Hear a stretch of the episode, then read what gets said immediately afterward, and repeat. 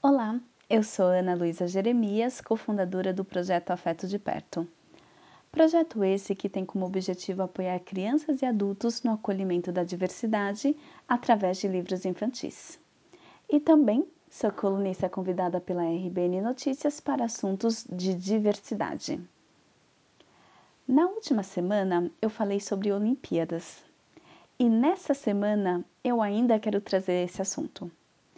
Além de estar muito feliz com todas as medalhas que os nossos atletas trouxeram, eu quero deixar um agradecimento especial a Rebeca Andrade, primeira brasileira medalhista olímpica na ginástica artística, além de ser a primeira brasileira a ganhar duas medalhas em uma única edição das Olimpíadas. É super importante ressaltar que ela é uma mulher negra e por muito tempo se falou que os negros não eram capazes de praticar alguns esportes. O caminho é longo, mas aos poucos nós vamos avançando.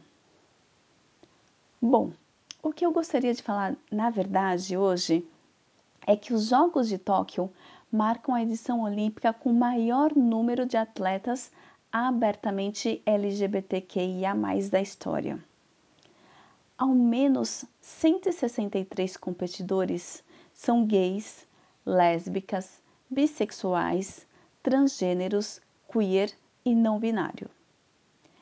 Esse número é maior do que a soma de todos os esportistas declaradamente LGBTQIA, em Olimpíadas anteriores.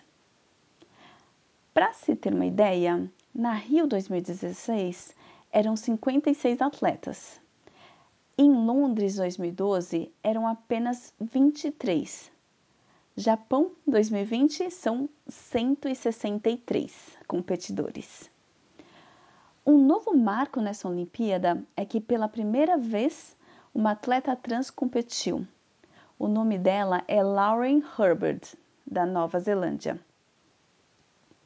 Segundo o antropólogo do esporte Wagner Camargo, o aumento do número de atletas assumidamente LGBT, se deve, entre outros fatores, a uma reação a grupos conservadores que tentam retirar direitos já adquiridos e impedir o acesso da comunidade a condições de igualdade.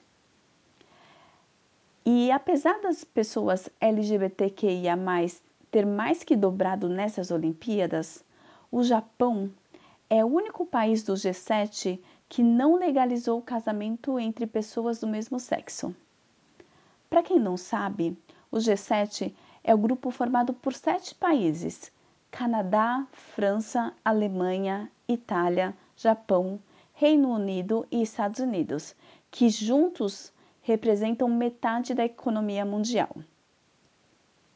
Voltando à autodeclaração das pessoas, é claro que nem todos se sentem à vontade ou seguro ou sente a necessidade de falar sobre a sua sexualidade ou gênero.